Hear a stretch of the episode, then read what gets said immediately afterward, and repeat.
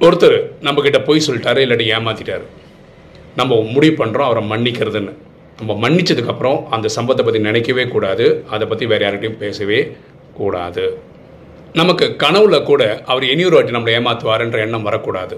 அந்த ஆத்மாவுக்கு நம்ம சக்தி கொடுக்கணும். அவர் சன்ஸ்கார் மாறுறதுக்காக.